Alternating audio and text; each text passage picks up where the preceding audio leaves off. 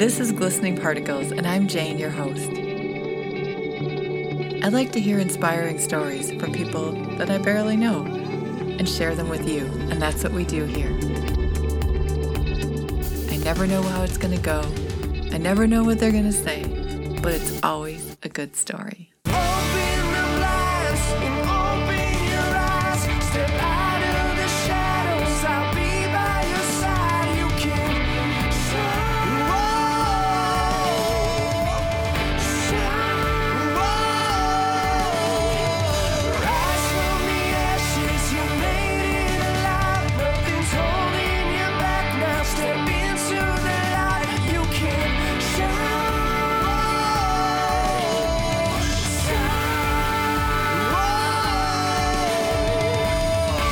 In this episode, I talk with Billy Cassano. I call him the Wanderer because that's sort of what he is. He had a big corporate job, and he left it to go wandering around the world. Basically what he did is he decided that he wanted a new life design. He wanted to design it the way it was most important to him. What's really cool is that changes over time, as you'll hear in his story. So here he is, Billy Cassano. Hi, Billy. Welcome to the show. Hey, Jane. How are you? I'm great. So, first of all, I always think it's fun to tell people how we met. And this story is becoming a broken record, but we met on the Oasis, on the Entheos Oasis. And what caught my attention to you right off the bat was something like, I quit my corporate job and took a year off. I think that's, is that a pretty good summary of it? Something like that? Yeah, that's pretty accurate. I mean, it ended up being kind of a longer journey than that, but yeah, that was probably my profile description. Yeah, I think it was. And I was thinking, I want that. How did he do that? So then I had to follow you and like watch everything that you wrote to see how that happens. So why don't we start with, tell me a little bit about how that happened. Sure. Yeah. So I'm trying to figure out like where to actually start. Well, I was born at, no, you don't have to go that. Yeah. Yeah, exactly. St. Elizabeth's Hospital. No, let's see. Okay. So, you know, I'm originally from St. Louis and I moved out to Chicago trying to figure out my whole like career path thing. There's a lot of opportunity out there. And so when I went out there, I was waiting tables, ended up waiting on my boss who ended up being my boss for 3.5 years. And while I was doing the corporate thing, I went to business school trying to figure out, you know, what it is that I wanted to do kind of thing. And, you know, I really like learning and I don't feel like I'm the most disciplined person all the time. So I like to throw myself into situations where I kind of have to show up. So business school, you know, was one of those things for me. But, you know, once it started coming to an end, you know, and actually we were just talking briefly and you were talking about, you know, burning the candle on both ends. You know, when I was working and doing business school at the same time, it really took its toll on me. And one thing that really helped me out a ton was doing the flotation tanks that they have up in Chicago. They have them all over the States, but you know, like the whole sensory deprivation where you float for about an hour. It's basically forced meditation. Right. And then I remember I took a trip to Argentina, a 9-day trip. It was just before Christmas in 2013.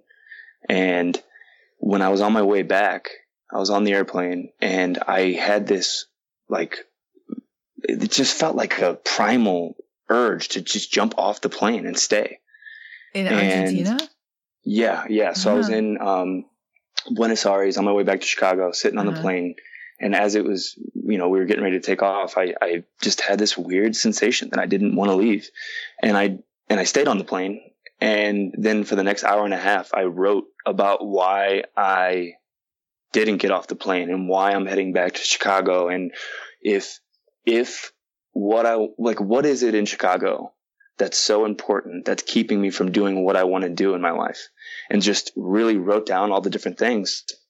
And then by the end of that flight, I committed to figuring out by August, when my lease was up, by August, I was going to, you know, figure out how to break all those ties that were keeping me from doing what I wanted to do, which was, you know, be a little bit more free to roam.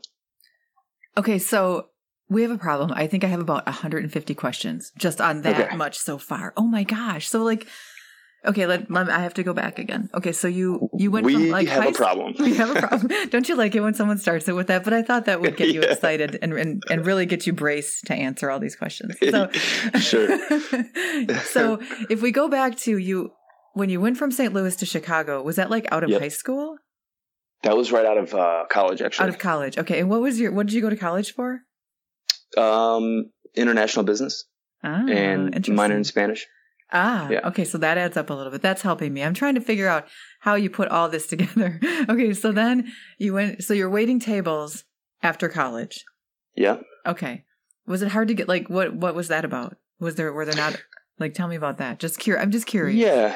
So yeah, no, it's interesting even thinking about this stuff. I haven't thought about it in a while. Yeah. So, you know, a buddy of mine had moved up to Chicago, and so the plan was that I was going to finish my undergrad with a trip to China. There was a month-long China – it was called the China Business Study Tour. Okay. And I was going to, right after that, literally fly back to Chicago instead of St. Louis, stay up there with my buddy while he was – you know, he started working at a law firm, mm-hmm. and just, you know, figure out how to interview and get out there and get a job in Chicago and start my, you know, that new chapter. Right.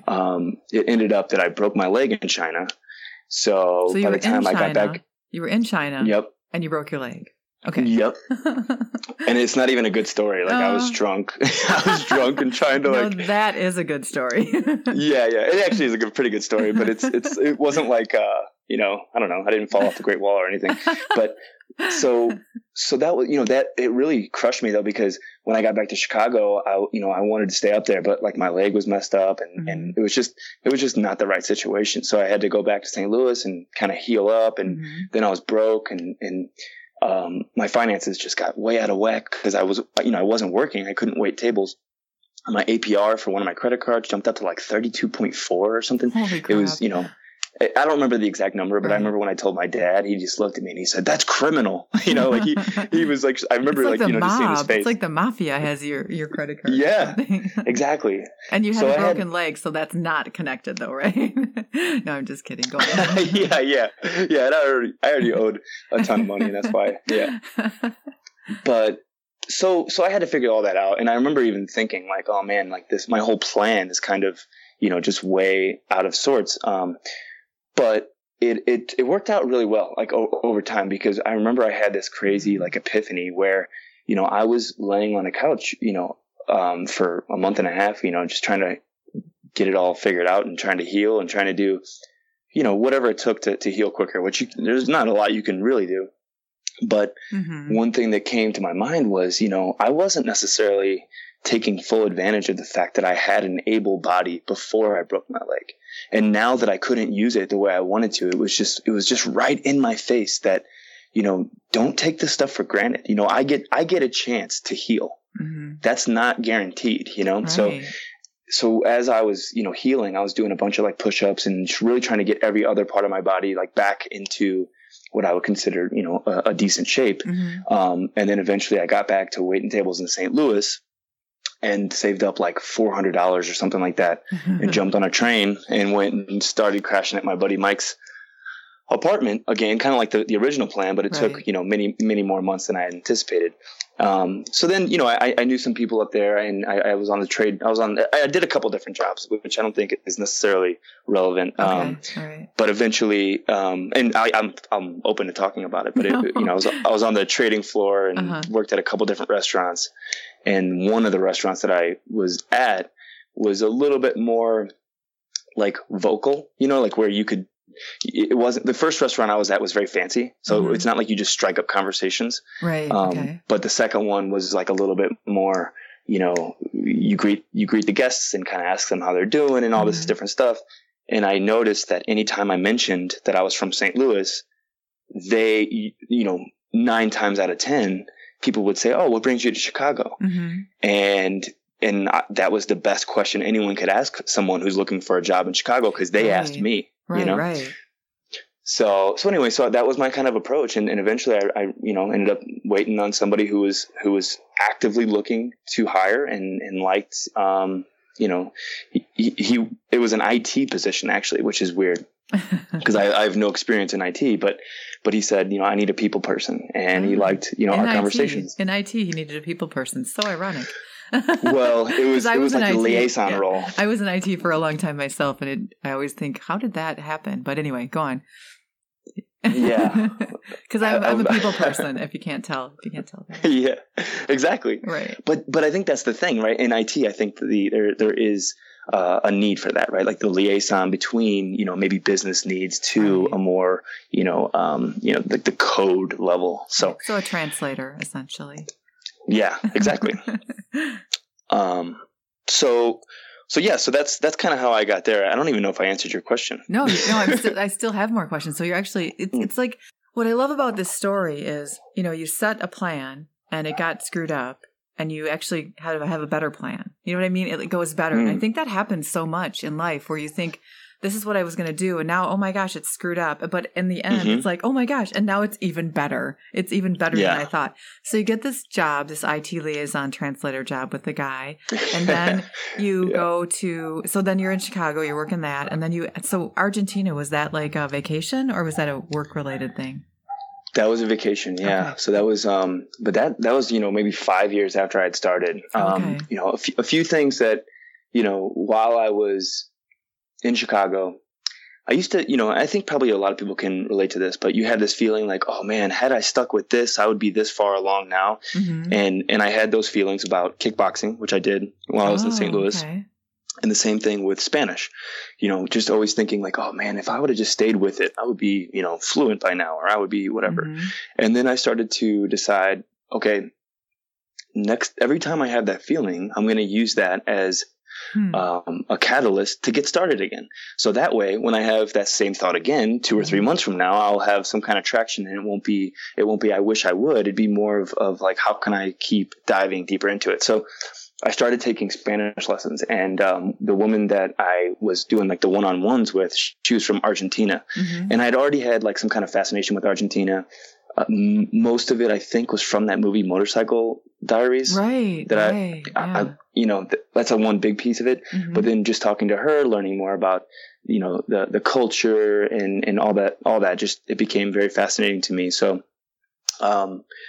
after one of my really difficult quarters, I decided, all right, I'm just going to go down there for 9 days and kind of just experience get it. That. Yeah. Experience it and kind of just, you know, be with myself and just kind of, you know, no real plan. Yeah, exactly. Like that's a great way of putting it. Yeah. Cause it was, I was super stressed, you know? So, so then that got me down there. Buenos Aires. And did you see any other parts of Argentina when you were there, or was that mainly?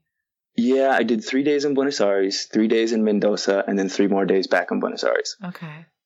What was the most surprising thing for you? Like, what did you see that you were like, I don't think I could have lived my life complete if I hadn't seen that. Was there anything like that for you there?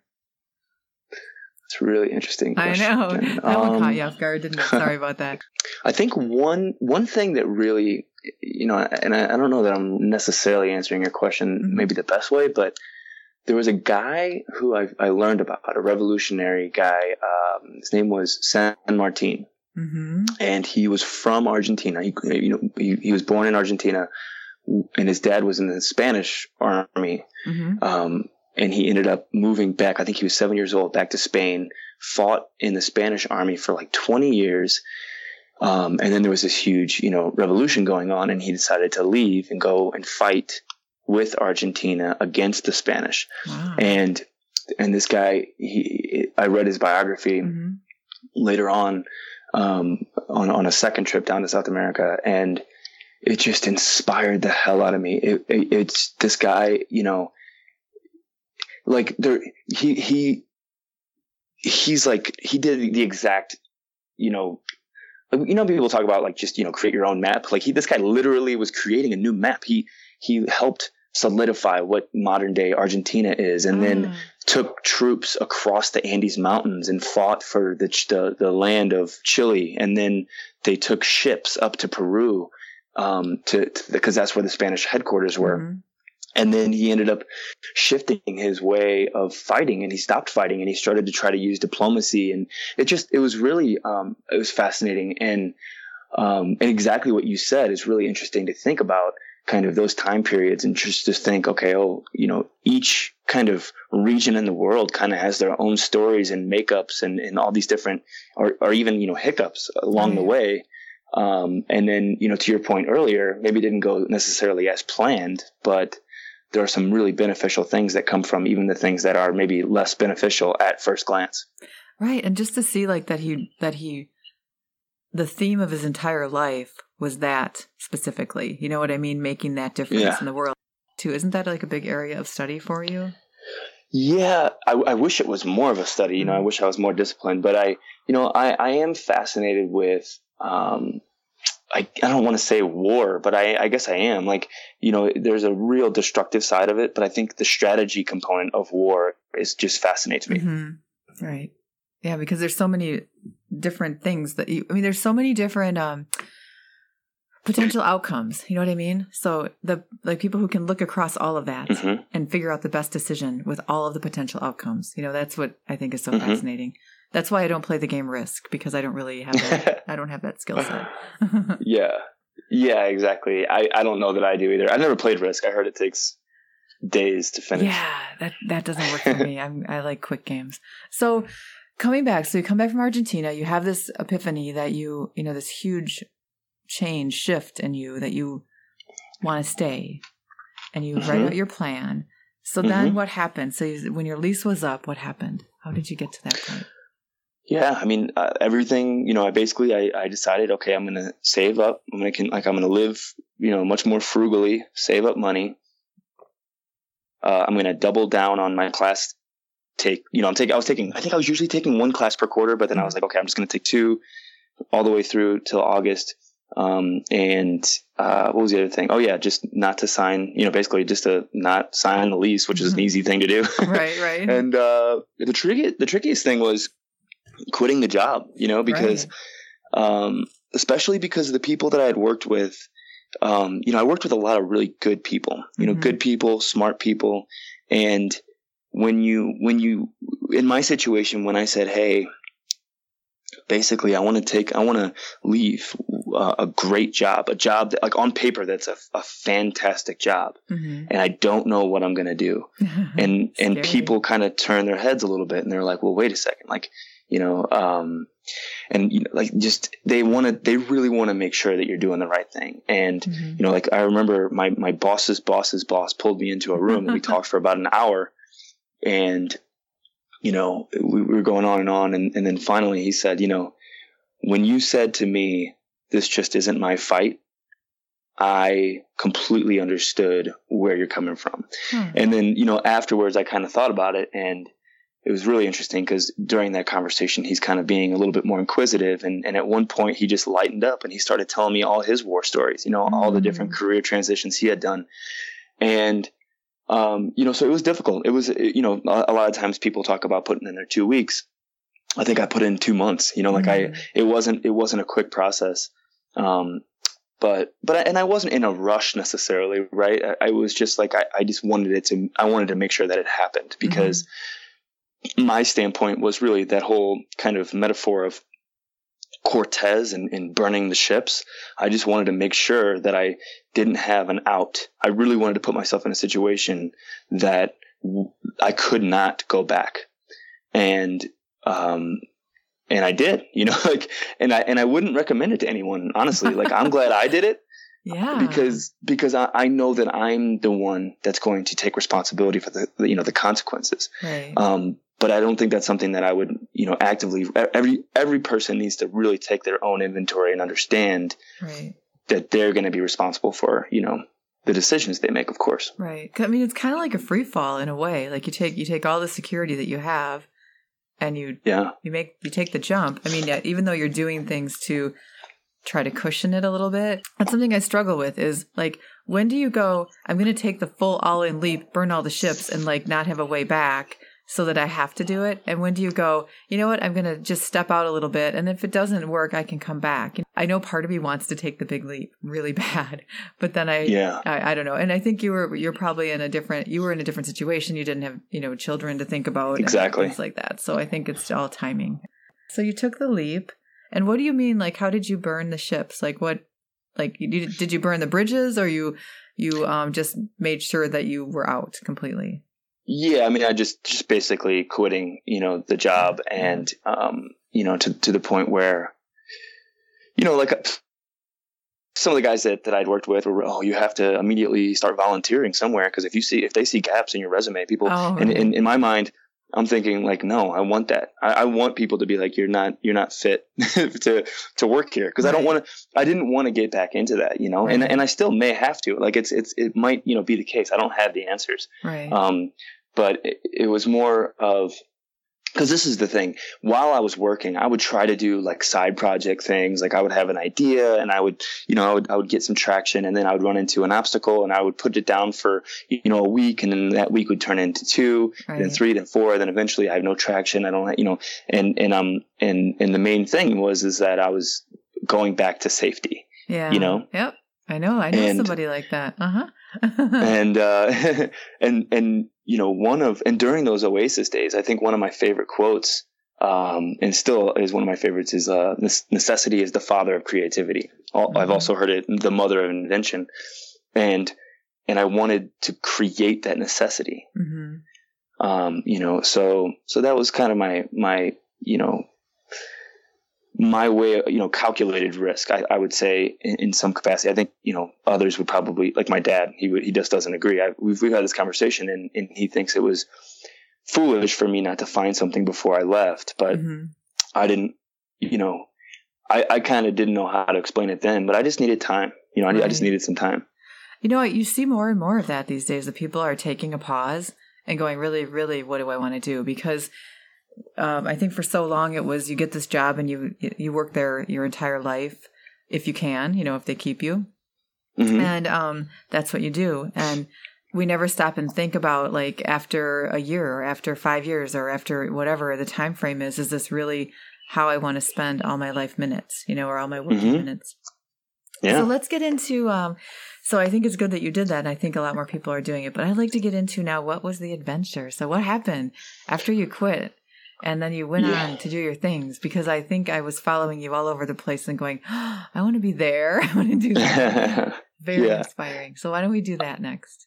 Yeah. So, at first, the first thing was like, I think my first intention was, I want to find a startup that I can get in. I either want to start a startup, or I want to jump on somebody's doing something inspiring. Mm-hmm. And so I started just looking around, and then for about like a month and a half, and really made some good contacts. But nothing really kind of like stood out, nothing at least that seemed to be a good fit. And so I was I stayed in Chicago for an extra month. I moved to Wicker Park, which is a different neighborhood than I'd ever lived in. Did an Airbnb for a month and met some really cool people doing that. And that's, I think, really important, because I started to realize how much fun it was just to hop around. I sold a bunch of my stuff. I gave away a couch, just like this huge, really nice couch that I just gave away, where this girl who came to pick it up, like, called me like 3 times, like, wait, why are you giving this away? I think she was like freaked out, honestly. So I got, and the one thing I don't want to say regret, but I will anyway, but I regret giving away a lot of the books that I gave away. But other than that, everything else is just stuff, Right. And so I downsized so that I could move from a 1-bedroom apartment into a room of an apartment. And then, a lot of holidays were coming up. So I went back to St. Louis, and I don't know exactly when it happened, but I just decided, like, I'm going to go to Santiago. And, I wanted to go. And I think that was a big part of it was, I did a month in Wicker Park, and that was an adventure in itself. Right. What if I did a month in Santiago? I'd never been to Santiago, and I'd just been to Argentina. So it just so happened that it was $300 cheaper to add a 9 or 10-day layover in Cusco, Peru. Nice. And yeah, it was perfect. It's like, I would love to do that anyway. So I bought a one-way ticket to Santiago by way of Cusco. And that's really where this, this last 2.5, 3 years began, I think. So the of course, I did the regular stuff in Peru, the Machu Picchu thing, and hung out in Cusco. And had I known Cusco would have been that cool of a town, I probably would have wanted to stay there longer. It was awesome. Mm. There was, I usually don't talk this way, but there was an energy about that town that I really liked. And, but I left, of course, cause I had bought the leg, I had to kind of go along that journey. And then when I got to Santiago, I just had a one-bedroom apartment to myself for a month, mm-hmm. and kind of was like, I kept myself kind of in isolation, intentionally. I started writing, right, and I started to really think about what it meant to really develop fundamental practices. Mm-hmm. I started thinking more and more about whether or not it's possible to manufacture serendipity, which mm-hmm. became a theme over the past, few years. I took a trip. Do you believe it is? Do you believe you can? Yeah, I think it's kind of an oxymoron in a way, because if you, by definition, you can't necessarily manufacture something that you're not looking for. If that makes sense, serendipity is like one of those things where it just kind of comes to you and where you didn't necessarily anticipate it. So to be able to manufacture it, but I don't think that's the point in my mind. It's setting yourself up to increase the odds of having some kind of serendipity occur. And I think a lot of that comes and from my, if I look back at times when I feel like things were kind of just firing on all cylinders, mm-hmm. it's because I was, being honest with myself. I was meditating. I was writing every day, making sure that I was reading, doing all those things that kept me sharp. Right. And I think along those lines is on that social component, am I being true to the people that I really care about? And, and I think there's a wide spectrum of when you can say that you absolutely are or are not, or you could improve a little bit. And I think that's going to be a constant in our lives, or at least it seems that way for me. I think though, when you talk about manufacturing serendipity, I think the other thing is that, I always say to people, I'm so lucky. Lucky things happen, or things just, I have synchronistic events. Like waterfall in my life, And in fact, when you were talking just earlier about the leader, the guy in Argentina, what was his name again? San Martin. San Martin. Okay, so here's the weirdest thing. Okay, are you ready for this? This is serendipity. So when I'm going to set up the next question, so prepare yourself. We'll meander down lots of paths yet, but one of the questions that I like to ask midway through, just to see what's going on, is what's something new that you're curious about that isn't in your normal area of curiosity? So something that's just kind of tapping you on the shoulder and going, hey, mm-hmm. I want to, and you go, wow, I do want to learn more about that. So for me this morning, I always like to have an example of what I'm curious about to share. And literally this morning I was thinking, I wonder how they decide all the lines of the countries and how permanent those are and how those shift. And then you started talking about that. So that's, to me, that's serendipity. I had that thought, and then you came along and talked about something really related to that. So I'm kind of curious about that. I don't know when I'll get that on my list of what I can read about, but mm-hmm. I am kind of curious about that, especially with the way the world's changing so much. And mm-hmm. do we really need all those lines, or how can we change that? So with that, what is something new that you're curious about that's coming up for you? Still thinking about the boundaries you just mentioned, because I'm also fascinated. Go ahead. That, talk about that then. Well, you just mentioned, I was just thinking the only two landlocked countries in South America are Paraguay and Bolivia. Mm-hmm. And when I look at a map and I see that, I'm like, man, they got a bum deal. They don't, they don't have access to the, to trade and everything else that others do. And I would have to believe that there was some kind of war. Right. That's not something that you just give up, right? You don't just give up access to the sea. Right. At least it seems that way. So there's probably a really, fantastic story, and probably even, heartbreaking stories. I mean, even when I was in, where was I? I think I was in Chile, and Peru and Chile were having these tense mm-hmm. negotiations about area of land that they both say is theirs. And apparently they kind of have these discussions every few years, because of, it's kind of, operating in the opposite way that I think that a lot of people like in Entheos and other places when we operate in a place of scarcity, everything becomes a little bit more tense, right? And I think that's how a lot of nation states will kind of communicate to each other. Not always, of course, but when you do operate in that way, it becomes it's conflict. It creates conflict. It's conflict. Right. Exactly. That's a great way of putting it. Conflict. Right. Very simply. Yes. But actually, and I'll even segue into maybe the thing that I'm interested in. And I'm out in Colorado visiting a friend, and on my way out here, I was reading about Apollo 8, and apparently that was the first mission that orbited a different celestial body, the moon. Okay. So they, you know, they launched out and they orbited the Earth and then hit the thrusters, went out to the moon, orbited the moon 10 times, and then hit the thrusters again and came back, and then landed in the Pacific Ocean, basically. Mm-hmm. I'm sure there's somebody that knows much more about this that says, you know, that's not exactly correct, you know. It's not me, so you're safe. Keep going. Yeah. But there's one really, really fascinating aspect of that where they talk about Earthrise, where one of the astronauts, I think it was Bill Aldrin, took a picture of Earth. And it was like the first photo that showed Earth from the outside.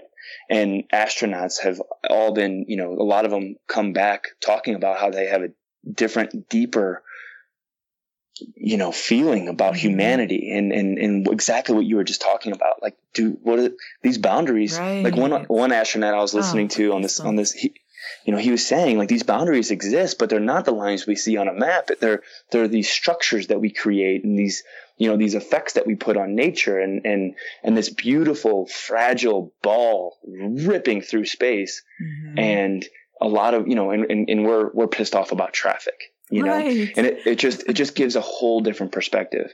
And so I've been reading more about that, and because there's something I'm writing, that I want to kind of touch on that overview effect. So I've been reading more about the Apollo 8 because it seems like that was the mission that really kind of opened up a very interesting can of worms. So they call that the overview effect because you get a different, the different perspective over whatever you're, so that you can apply that to many things, right? I hope so. Yeah. I think that's my key takeaway. Yeah. I mean, exactly. I think it's just like before we got on the call, we were talking about like how Entheos and the fact that it was an oasis was a way for me to connect with people around the world on a very on a level of really like day-to-day understanding, you know, that I never had before, like an insight. It's like almost immersing myself in their lives and them in mine. And that in a way was its own overview effect because now I see the whole world differently. Like it just changed my perspectives so greatly. That it's actually like I took a left turn in my life, you know, or a right turn. I like to take right turns. So let's say I took a right turn in my life. But yeah, well, exactly. I mean, because you were talking about, you know, California and possibly going out to Portland and traveling different places. Mm-hmm. When you have that mindset, the board, you know, the board changes, right? Like it's not just one dimensional. So I think it absolutely changes the, you know, perspective. And I think that's so important to actively seek situations that will change our perspective. Mm-hmm. Because you run into situations where you realize that you thought the world was one way and there's more to it. And the more that we can bump up against reality and understand, you know, the universe, and I don't mean that in any mystical way. I mean, literally studying the universe, the better we are at understanding what options we have available to us. And I think we need to do as much of that as we can in a firsthand sort of way. And I don't mean like all of us flying out to the other edge of the solar system or something, but I mean like sometimes to read like what the news says or what, you know, what others have written.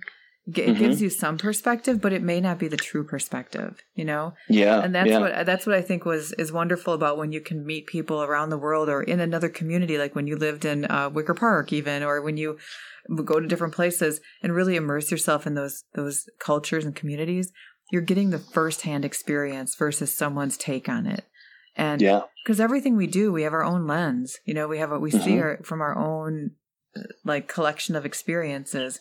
And so like for me, that's been the biggest shift, is just really putting myself in more situations where I can experience more things from my own perspective. So yeah, that's a cool, I love this, the overview effect, right? Mm-hmm. Okay. I need to remember that. And there's a Vimeo, I think it actually is just a movie trailer, okay, but it's like 15 minutes and it's called The Overview Effect. It's on Vimeo and it's really good. I'll put that up on the show notes, but yeah, tell me about it.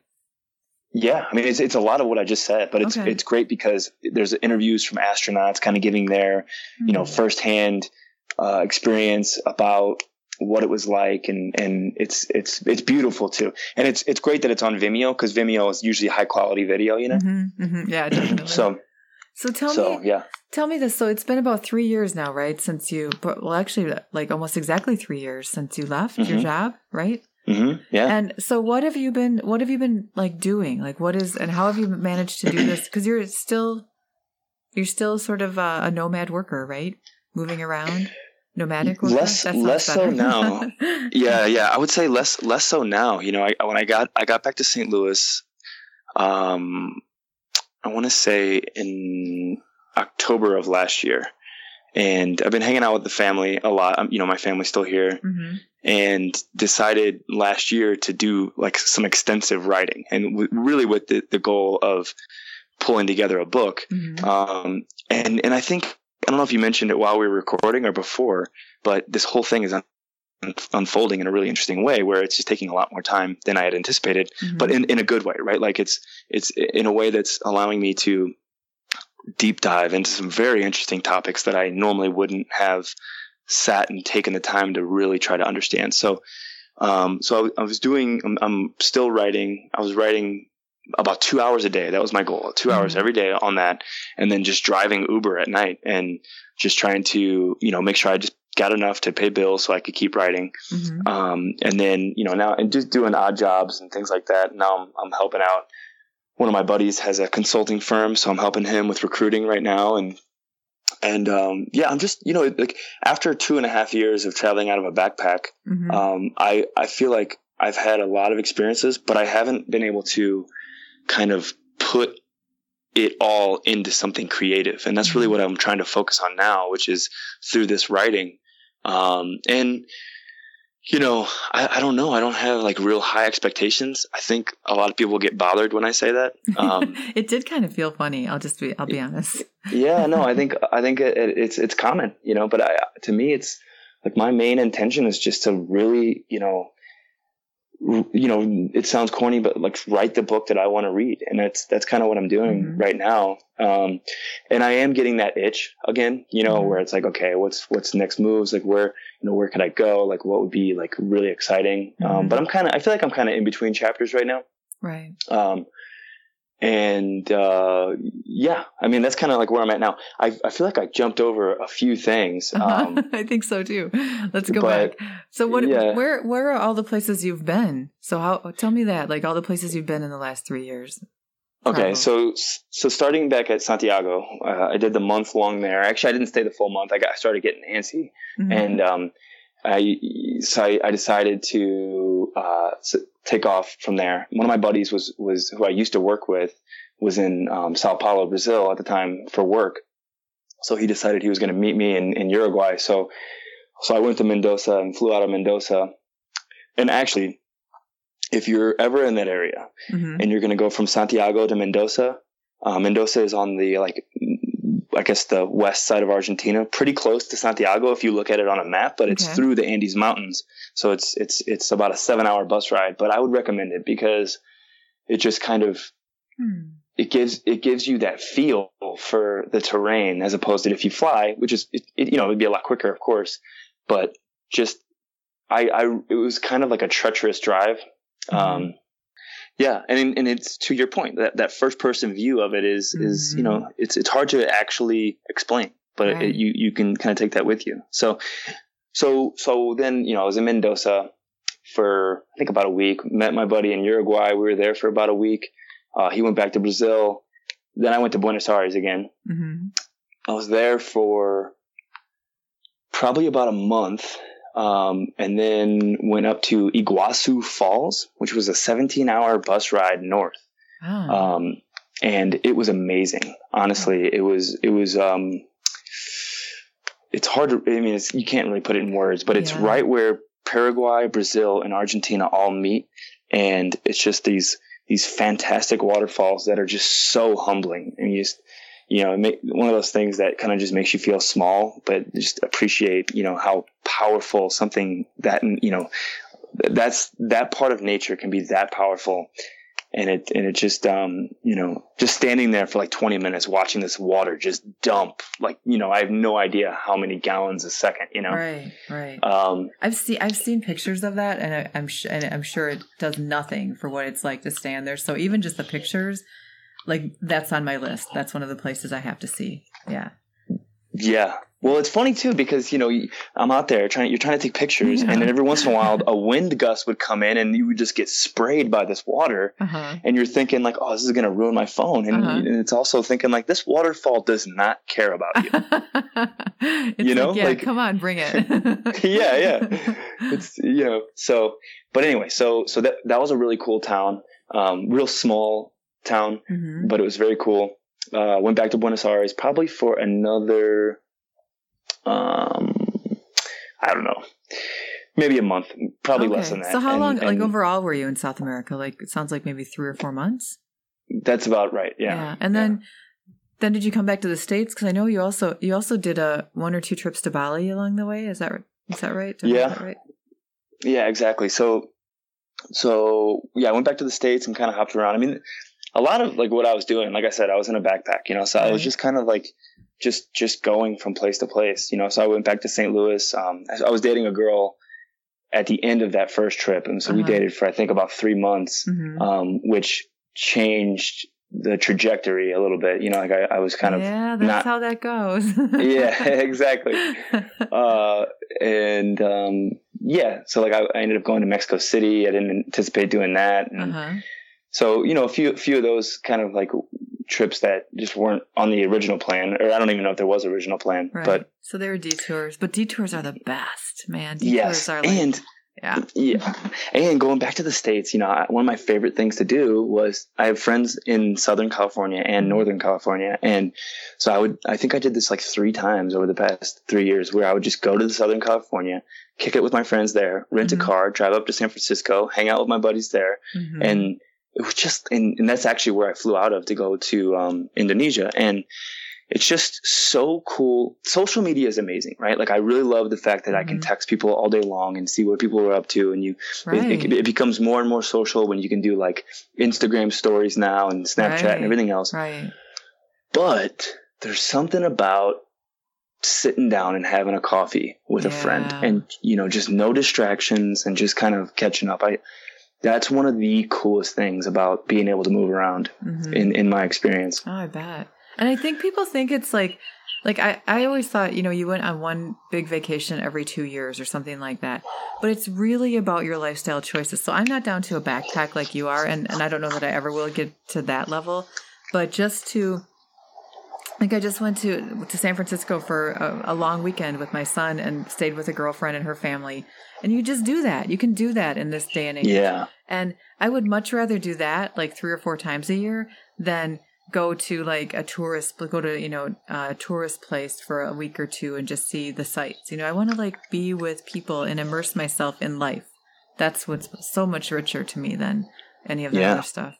So people don't think you can do that, but you can. I haven't done that drive yet, that southern to northern or northern to southern drive in California. It's so I need to do that. I might have to do that soon. Yeah, it's cool. I mean, I don't normally want to drive for 7 hours or so. Right.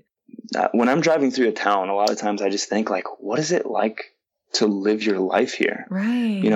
Because it's just 15 minutes of my day, and it's 70 years of their life or whatever, and it's just a real interesting perspective, I think. One of the things I love doing, finding the most local place and stopping in and seeing what happens. Seeing what conversations begin. We were in Huntington Beach, and a girlfriend of mine and I wanted to have like super authentic Mexican food, like the place that everybody in the area goes, not like the fancy places. And they definitely gave it to us. And we had it, in fact, the Uber driver that we had couldn't even find it. So we ended up eventually finding it. And I mean, the conversations we had sitting outside under this like fluorescent light lit little overhang out in front of the shop with the, like the owner was, they were golden. Like you just can't get that if you plan it. Sure. I didn't know. And maybe you can tell me this since you are an Uber driver. So when you get in an Uber driver car, are you supposed to get in the back seat like a taxi or get in the front seat with them? Let's start with that. It's either way. Okay. Yeah. So I didn't know. Do whatever. He was my first. And so I got in the front seat and my girlfriend got in the back. And like I just like somehow, you know, I asked like two, like I, it's sort of my trick, two questions and see how far, what happens. And he turns out was from Iran and he had been, let me think, how is this, political asylum? Because he was a professor of philosophy and he was teaching a philosophy that wasn't agreed with.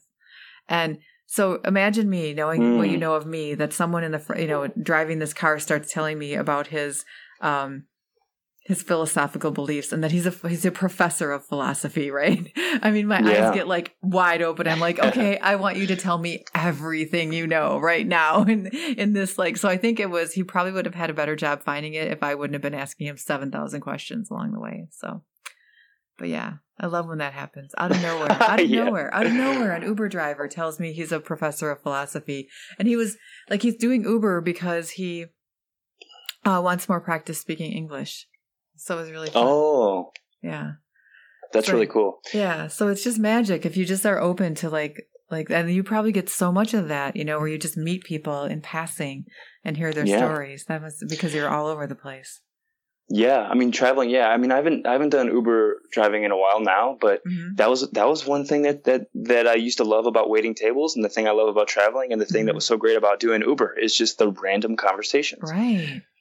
You know, you don't get that. You can't just, I mean, you can just walk up to somebody at a bar or like a library or a coffee shop and start asking questions. Right. But there's something about having that icebreaker to just be open. And for whatever reason, there's this weird thing where you can almost be like real open with a stranger. Right. Right. And because there's like that aspect where it's like, well, I might not ever see you again. So I'm going to tell you a little bit about my dreams and hopes, you know?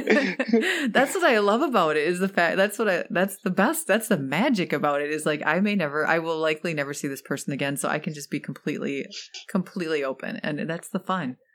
Yeah, yeah. And that's like, and you can't really force that. Like even you almost have to, you almost have to land in the situations. Like if I go out, like when I was writing those stories more and I would go, okay, I'm going to go to this like really cool place by the lake and hang out and get to collect some stories. There would be nothing, you know? And then I would be in line at the pharmacy and like, I'd get this golden story out of nowhere, you know? So it's that kind of synchronicity I cannot seem to manufacture as much as I would try. It's just got to happen organically. Well, and I think what you just said, the when you try is when it's too much effort, right? Like there's this great book called Zen and the Art of Motorcycle Maintenance. And he kind of touches upon, like he uses this analogy of when you're trying to find like a pin that's a part within the motorcycle, you know, you don't find it when you're frustrated and frantically looking for it. It's when you stop and you come back the next day and you just had, you know, a good conversation with a friend and you're a little bit more, you're not careless, but you care less about it. And you show up and there it is. It was right there the whole time, but you were blinded by the fact that you had a, you know, a more agitated way of thinking about it. And not to say that you have an agitated way of thinking about it, but it's more of when you have less expectations. Right. And again, people hate when I say that, but I've been digging a lot into that, the idea of expectations, because I think it's important, but I think those are the moments where really interesting things just unfold when you allow them to. Exactly. And even like there's this, you know, when you get on a plane, there's always this like, who am I going to be sitting next to? And I used to have this thing where I would be like, oh my gosh, I hope I end up sitting next to somebody really interesting that's going to have great stories or, you know, that I'll have a great conversation with. But then, you know, as time went by, I mean, not that I'm the person who like like just like goes crazy on people on planes, and they're like, oh no, I'm next to this lady. It's not like that, but I just mean that I would love to have some interesting conversations. But then, sure. But I would almost take that the other way, where I would purposely not talk to people because I don't want to be that person on the plane, because you really can't get away from it, you know? So yeah. On one of my flights last year, I was sitting next to this woman, and I had my earbuds in like the whole time, you know, I'm like, I'm not going to, you know, she clearly is in her space. I'm in mine. I'm not going to be that person. And then like the last 20 minutes we started talking, and it was the coolest story. It was just like the coolest connection ever. So we ended up like exchanging numbers. We're good friends now. We actually trade services. She's a nutritional, intuitive nutritionist. I do some healing work. We trade services, and actually she's going to be on one of the podcast episodes. I'm like, if I would have been trying to make that happen, it would not have happened. But because I was going in like, I'm not going to make anything happen. I'm just going to be here and be in my space. Yeah. It happened really beautifully. So it was kind of funny. That's so cool. You know, you just reminded me of this book that I read a long time ago, and I think it was called Replay. Oh. And it was about this guy who, in the opening, he's like an older guy. He's like toward, you know, the, you know, end of his life, and he dies right in the beginning, right? Maybe I shouldn't give all this away, but either way, I mean, we should say something in there like, spoiler alert, something. Like right. Yeah, exactly. But it is the beginning of the book. Okay. And he ends up, all of a sudden, he like dies and wakes up, and he's in his college dorm, and he's 18 again. And I have that dream all the time. Okay, go on. So he's 18 again, but he has all the knowledge that he had from a full life lived, right? And he met his wife in college, and he like runs to go find her, and he's just like, hey, and they had not met yet. Mm-hmm. And he's just like, he knows everything about her, and he's like, and it freaks her out, and he cannot get her to, you know, to accept him. Uh-huh. Right. Like, so like his whole life changes. Like he ends up marrying a different girl, and then like lives in France. And so, you know, like you're talking about, like he tried to force it the second time through. The first time through, he didn't even know what he was forcing. He wasn't trying to force anything. Right. That I actually will have to read that book, because that's sort of one of my fantasies, is being able to go back and do it again. Not that I mean, not like from a regret perspective, just from a like, how fun would it be to like be able to do that all again with what I know now. I mean, I think it's a pretty common thing that people have. Yeah. But so not so much from like go back and make it all the same, but go back and go, oh, wow, that calculus course, I'm going to so ace that now. I'm not going to fail it again like I did in college. So yeah, it would just be fun to go do those things over. And wow, is that really my biggest dream, going back and doing calculus class over? I'm going to really need to think about that. Yeah. Well, I wanted to, we're getting near the end here, so I wanted to, first of all, thank you for that final topic of I need to go back and examine why calculus is the only thing I'd want to review. Who knows? You know, maybe it's important. Well, it's probably got a lot to do with my insane fascination with Albert Einstein is probably what that is. But yeah.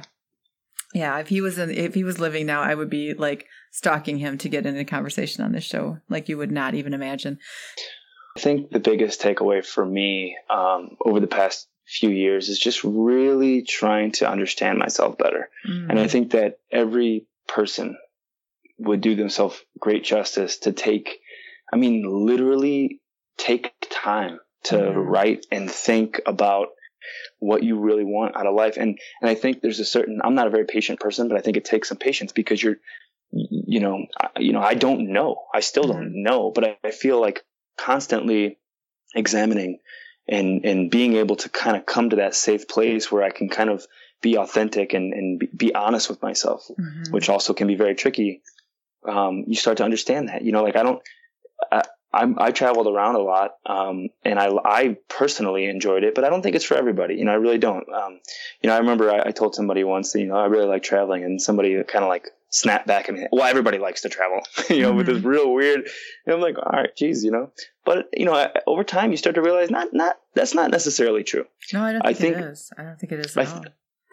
It's great to really do, you know, experiments where you can put yourself in situations because you start to learn more and more about yourself. And I don't think you don't have to leave the country to do that. You can go to a nearby town, or, you know, go hiking, or go, you know, just, there's so many different things you can do. And there's actually a guy who I think popularized the hashtag microadventure. So if you get on Instagram or Twitter, just go in there and do hashtag microadventure and just see what different things people are doing, because I think it's smart to do once a week or every other day, whatever you can do to kind of shock your system, and constantly kind of, you know, I'm not saying reflect on it constantly, but have a safe time for yourself. Maybe once a week, sit at a Starbucks or whatever coffee shop, blank piece of paper, just what's on your mind. Mm-hmm. I think that's been a very valuable practice for me. And you know, I highly recommend it. Yeah, I think that's, I like that. And I especially like, because just that taking that pause and really thinking is what we don't do. So we have a couple of assignments, people. Thanks for those. So we have to go out and have some micro adventures at least once a week and stop at a Starbucks and write about what's on our mind, which are really both great things that will enhance our lives. So thank you for that. Well, I hope to have you back again after you get your book put together, and we can talk more about that and whatever your next adventure is. And if we happen to be in California at the same time, at some point, maybe we can drive that drive together. That would be cool. That would be really cool. Okay. Okay, good. Well, thanks for being here today. I really appreciate it. It's been really fun. Yeah, I've had this is a great time, Jane, I'm flattered that you even asked me to come on, so I appreciate it. Thank you very much. All right. Well, we'll talk with you soon. Bye now. Sounds good. Okay. Bye. That was definitely a fun conversation. I love the way that he figured out ways to redesign his life, to fill him up, and actually keep giving himself challenges. And that's the whole thing, right? If we do the same thing every day, it gets boring and it's not challenging. So basically finding ways to design our life differently so we're in situations to actually grow and learn and have those serendipity moments. And he definitely gave us some examples of that. So that's what I'm going to do, you guys. I'm heading out the door here, getting in the car, going for a drive, and looking forward to some serendipity. Thanks for listening.